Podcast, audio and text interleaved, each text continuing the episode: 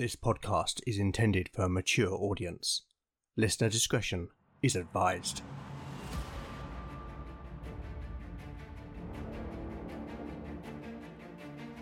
Welcome back to Legend of the Bones.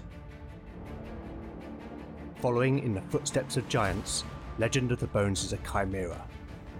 A mix of old school tabletop RPG and dark fantasy storytelling.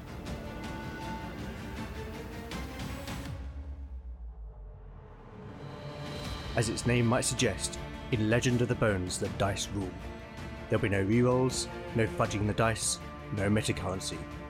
The roll of the bones will determine the character's destiny, and no one will be spared their fate. None shall escape the destiny of Bone.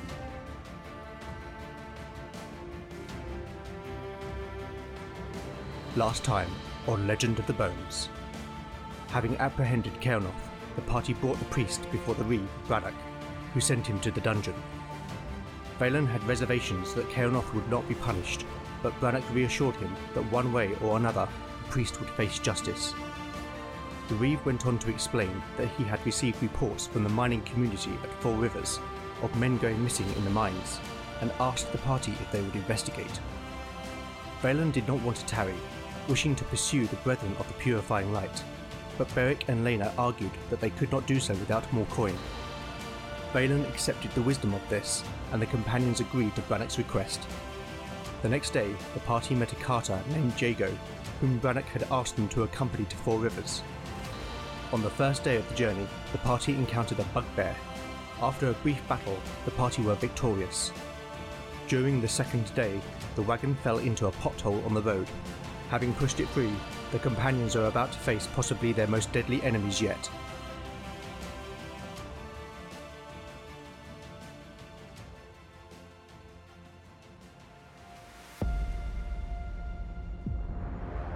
Chapter 8 Part 1 Day 15 Late Morning. Party Status. Beric 9 out of 9 hit points.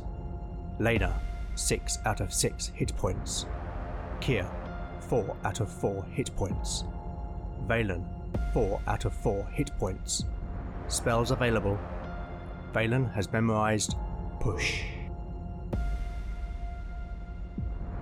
The canopy of the two great elms stretching over the road completely blocked the light, casting a heavy, dark shadow over the companions as they walked back towards the wagon. Ahead of them, Jago had brought the wagon to a halt, and the carter was bent over checking the wheel now it was free of the pothole. Valen and Lena walked ahead, the pair deep in conversation, whilst Beric and Kier walked a few paces behind.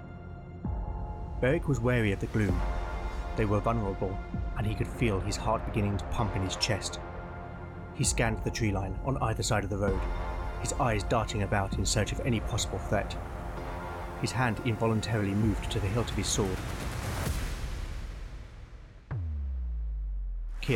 Noticing Beric's vigilance, drew an arrow from his quiver before nocking it to his bow. Ahead of them, the horses began to whinny and snort, and the pair both stamped their feet in agitation.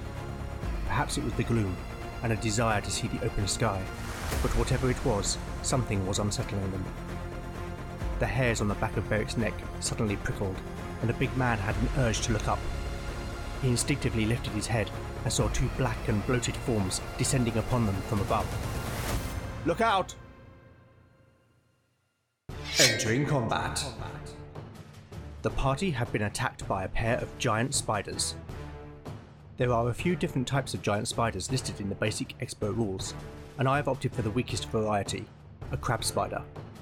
Having said that, crab spiders are still two hit dice creatures with an armor class of 12. As well as getting a plus 1 to attack and dealing 1 to 8 points of damage with their bite, any successful hit requires the target to make a plus 2 save versus death or die from the poison in 1d4 rounds. In that respect, this was the worst possible encounter on my random table, Let's roll the spider's hit points. The first spider. 6. The second spider. 9. I am going to rule that the spiders will not be surprised.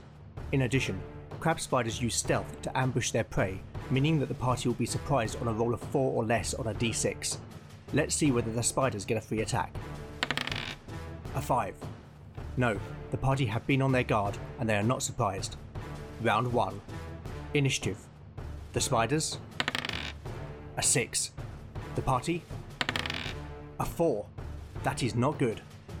I will randomly roll to see who the spiders attack. The first spider. Jago. Jago is a first level rogue. I rolled his hit points off Mike and got a 4. I also rolled his stats, which resulted in an impressive dexterity of 16, which confers a plus 2 to his armor class. With its attack bonus, that means the spider will need an 11 or more to hit. A 6. As the spider drops, Jago rolls to the side at the last moment. The second spider will attack. Valen. This is bad. Valen has the worst armor class of the party, and first level magic users are particularly vulnerable. The spider will need just a 9 or more to hit. A 10. The spider lands on the mage who is knocked to the ground before sinking its fangs into Valen's neck. These two next rolls will determine whether Valen lives or dies. First of all, a damage roll on a d8. A 3. Okay, so Valen needs to make a plus 2 save versus death. He needs an 11 or more. I really don't want to make this roll, but this is what it's all about real choices, real consequences, and real risk. The whole experience is meaningless without it. Okay, here goes. Come on, Valen. I rolled a 12. I honestly thought that was it for Valen, but somehow the dice have spared him, at least for now, but he has just one hit point remaining. Valen will attempt to cast Push. Here is his casting roll. An 11.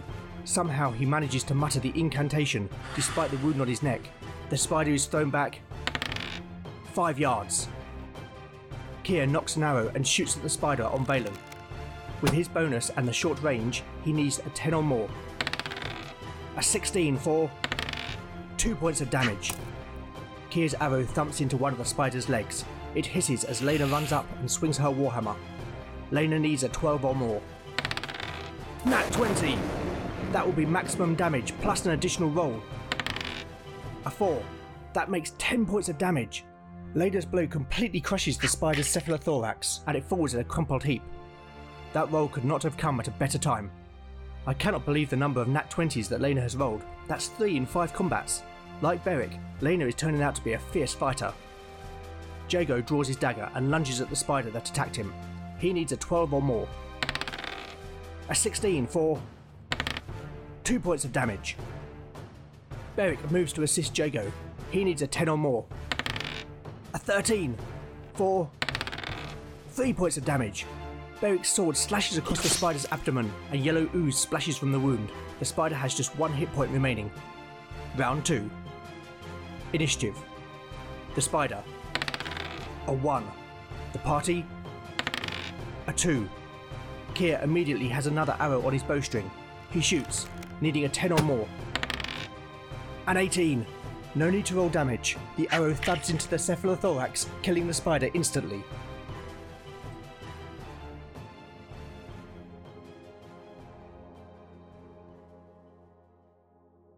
Chapter 8 Part 2 Day 15 Afternoon Party status Beric 9 out of 9 hit points Lena 6 out of 6 hit points.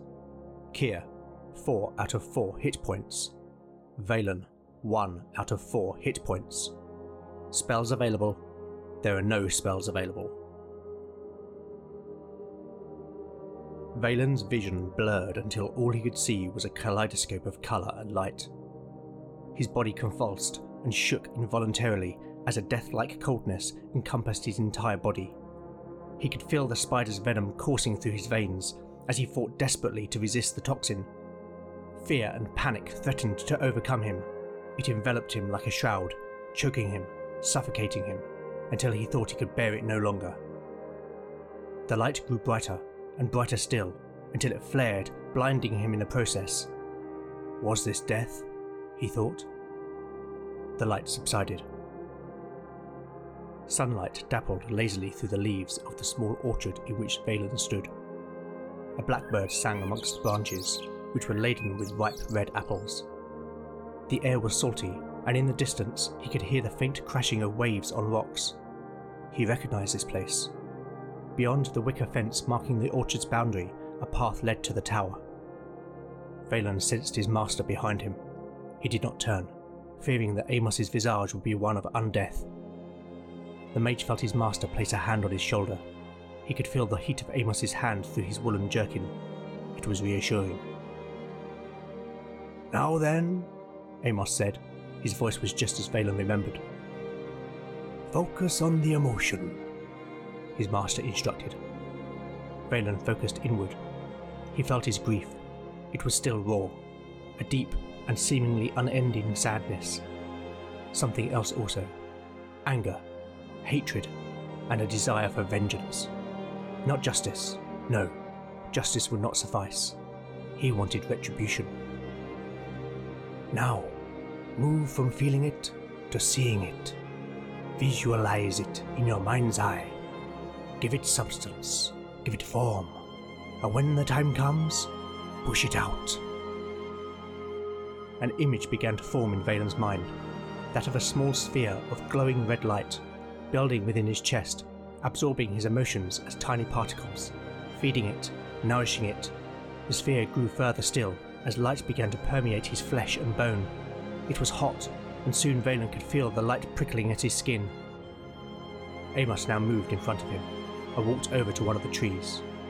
The old man reached up and picked a large ripe apple from one of the branches. He turned to face Valen. Now speak the words, Amos instructed. Valen reached into his mind. He knew not how, but the unfamiliar words formed in his thoughts. He held out his arms in front of him, hands pressed together. He spoke the incantation and threw his arms wide, and as he did so, the light within him was forced out through his skin, forming a translucent barrier around his entire body. Valen looked at his master.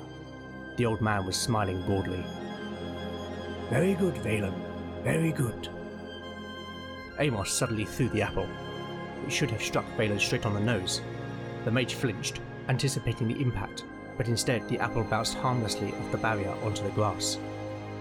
Valen looked at Amos, who was still smiling. Amos, I. But before Valen could finish his sentence, the light flared once more, and the orchard and everything else faded into white.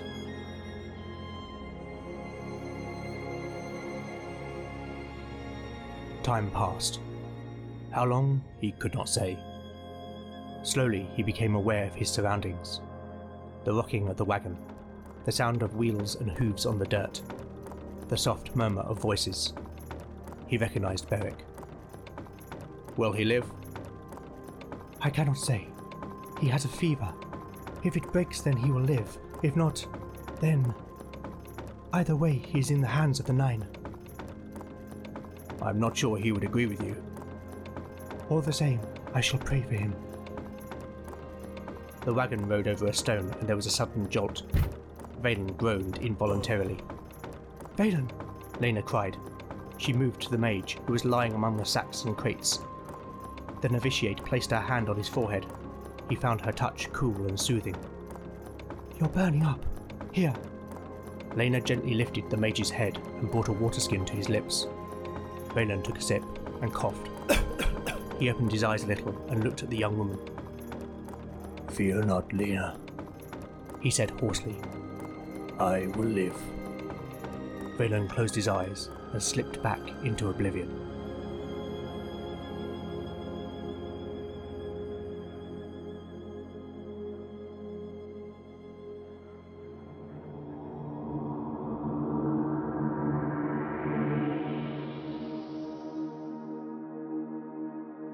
Behind the screen. Well, I'm certainly relieved that Valen passed his save versus death roll. I think that from a probability perspective, that is the closest I have come to losing a character. The basic expert rules offer nothing more than if a character passes the roll, then they are not affected by the poison. From a purely game perspective, this makes sense, but narratively, I just don't think this is realistic. Even if someone did survive a deadly venom, surely it would make them very ill, suffering all manner of unpleasant effects for several days. Therefore, to reflect this, I am going to rule that whilst Valen will recover hit points in the normal way, he will spend 1d4 days from the point of being poisoned lying in the wagon, drifting in and out of a feverish delirium. Here is the roll. A 2. Okay, so all being well, Valen will have recovered from the effects of the venom by the final day of the party's journey. So let's see what happens for the remaining two days of the journey to Four Rivers. Day 16. Overnight, the others share the watches whilst Valen is lost in a fitful sleep. However, the mage does recover one hit point. From day 16, the party heads southwest from the crossroads, leaving the Heartwood behind as the road cuts its way across the Tainmoor. Weather A 9. Temperate but wet weather returns. Once again, the companions huddle in their cloaks, but on the exposed moor there is little escape from the rain. Beric constructs a makeshift shelter for Valen using the waxed canvas, which saves the mage from the worst of the wet weather. Stumble upon. 10. Nothing. Wandering encounter. A 5. No encounter. Day 17. As with the night before, the others share the watches whilst Valen rests. Once again, the mage's sleep is restless, but he still recovers one hit point. Weather roll. A 4. A northeasterly wind brings cold air, though the day remains dry. Stumble upon. A 20.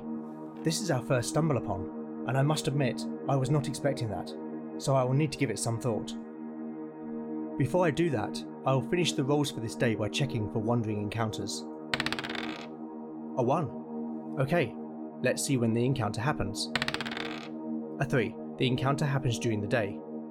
As the party are back on the Tainmoor, I will roll on the Moorland encounter table. A 20!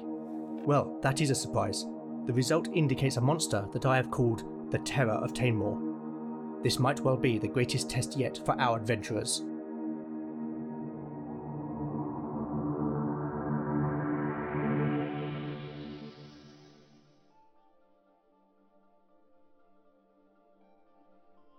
Chapter 8 Part 3 Day 17 Morning Party status Beric 9 out of 9 hit points. Lena 6 out of 6 hit points. Kier 4 out of 4 hit points. Valen 3 out of 4 hit points. Spells available. Valen has memorized Push.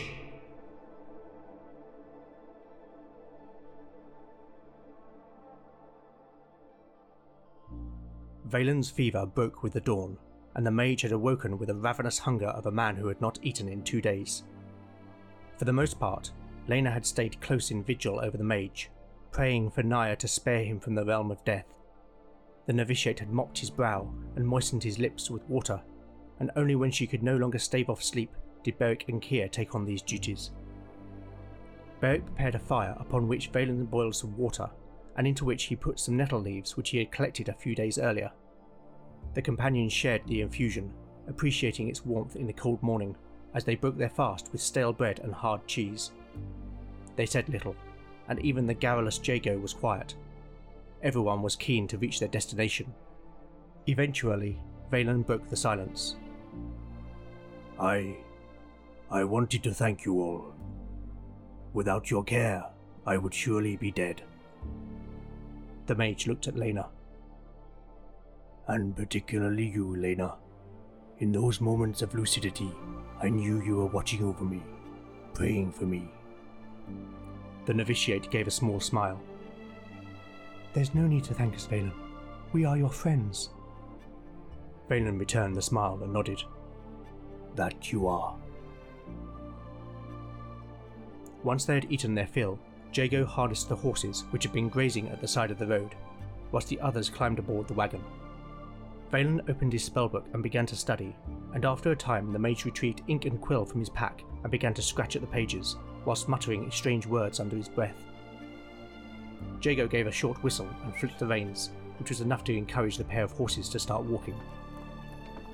Several hours passed with no sign of bird or beast, as the road wound its way over the moorland. The atmosphere was strange, not so much ominous, but otherworldly, as they travelled the bleak landscape. The cold wind whistled as it passed through the wheel spokes, and the companions pulled their cloaks about them. In the far distance to the left, above lower rises, was a large hill with twin peaks, between which sat a saddle ridge. That there's the twins. Jago announced, nodding in the direction of the peaks. The Four Rivers Mine runs in 'em. The carter added. Then we must be close? Beric asked. Aye, but a few more hours yet. Jago replied. They continued on for another couple of miles. The road began to follow the route upstream of a small river before bending left around a copse of stunted oaks and willows. As they cleared the trees, the companions could see a small waterfall flowing over a cliff in the hillside some 50 yards away. The water cascaded into a pool before running off into the river. The pool itself was surrounded by a ring of greyish brown granite boulders. The petrified sentinels jutted upright from the ground like jagged, broken teeth. The teeth of the dragon. Valen said softly, catching Lena's gaze. The novitiate returned a slight smile. What is this place? Beric asked. A place of significance for the ancient people of this land. Valen answered.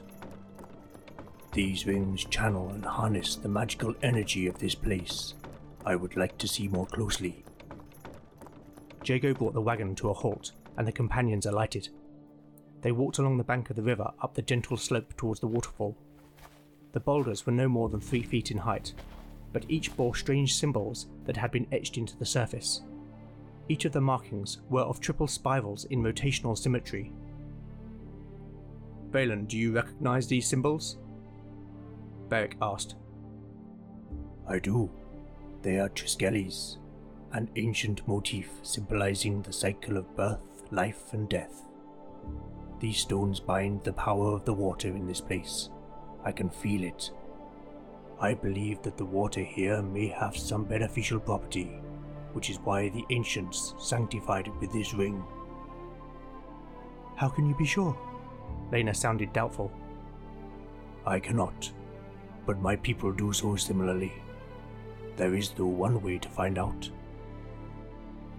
Valen handed his staff to Kier and stepped forward between the stones, and as he did so, he felt the hum of unseen energy all around him. He reached out to touch the coarse surface of the granite with his hand. It was warm to the touch, and a soft vibration emanated from within that was comforting to him. The mage moved to the pool and knelt. Cupping his hands, he drew some of the water. Valen, Lena said with alarm. I do not think you should. The novitiate's voice trailed off as the mage drank. The water was pure and cool, and Valen could feel a cleansing within, a vitality flowing through his entire body, invigorating him. Valen turned to face the others. Their faces each wore expressions of surprise or wonder. He reached up to his neck to feel the wound where the spider had bitten him. The skin was smooth and unbroken, and there was no longer any pain. It is a miracle, Lena exclaimed and dropped to her knees. The Nine be praised. Perhaps, or perhaps it is the power of the dragon.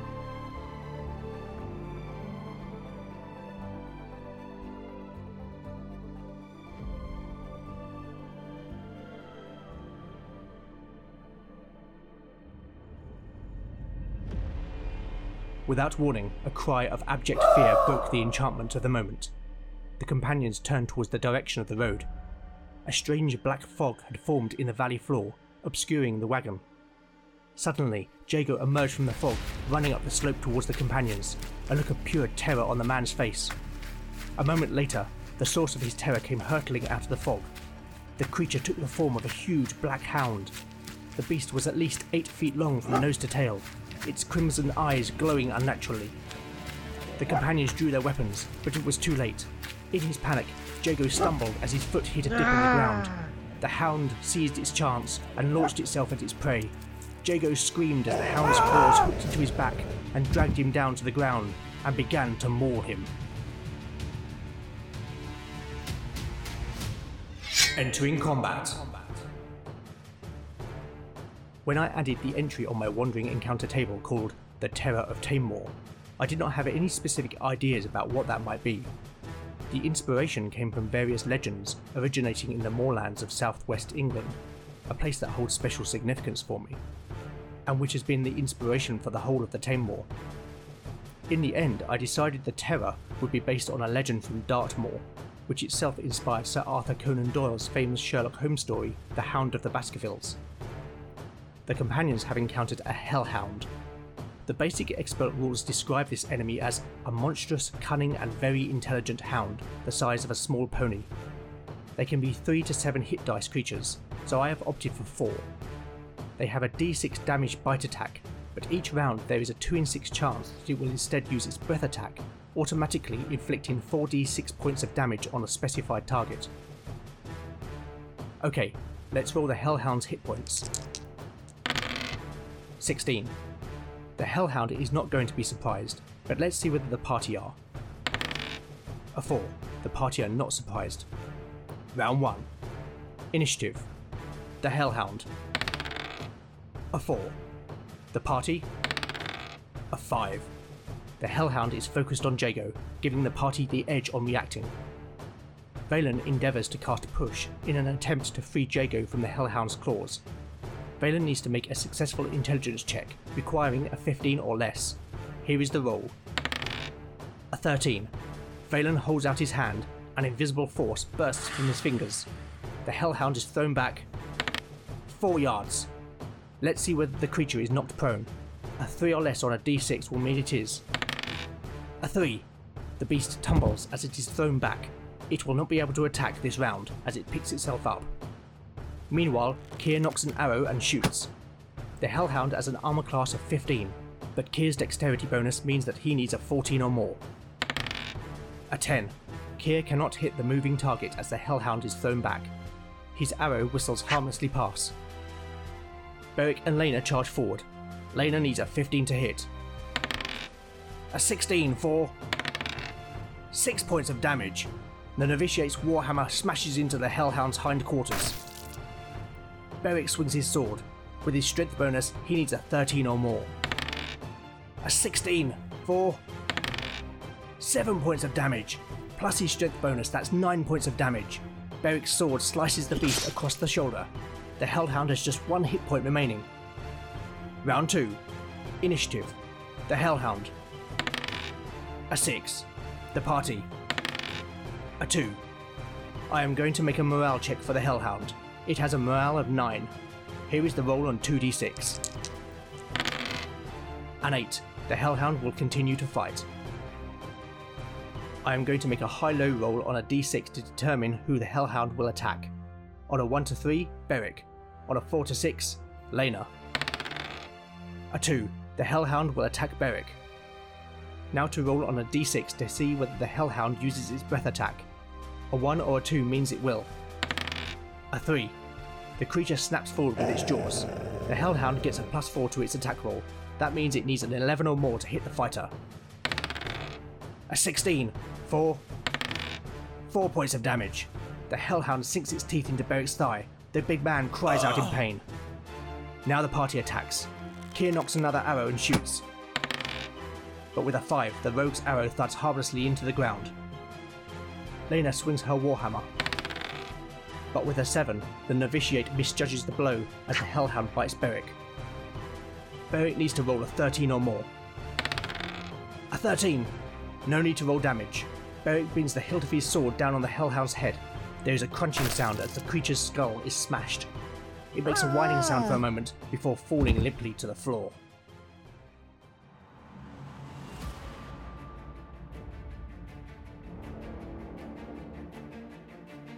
Thank you for listening to Legend of the Bones. If you like what you've heard, then please consider giving it a 5 star review in your podcatcher of choice. Every review helps the show reach new listeners. I would like to thank this episode's voice talent. Returning as Jago, Robin Sampson. Thank you, Robin. Your voice once again has really added to the show. You can help by liking or retweeting new episode announcements. You can contact me on Twitter at LegendBones, Instagram at LegendOfTheBones, email at legendofthebones at gmail.com, or go to legendofthebones.blogspot.com for show notes, character profiles, maps, and more. Join me next time to find out what awaits our adventurers as the bones decide their fate. None shall escape the destiny of Bone.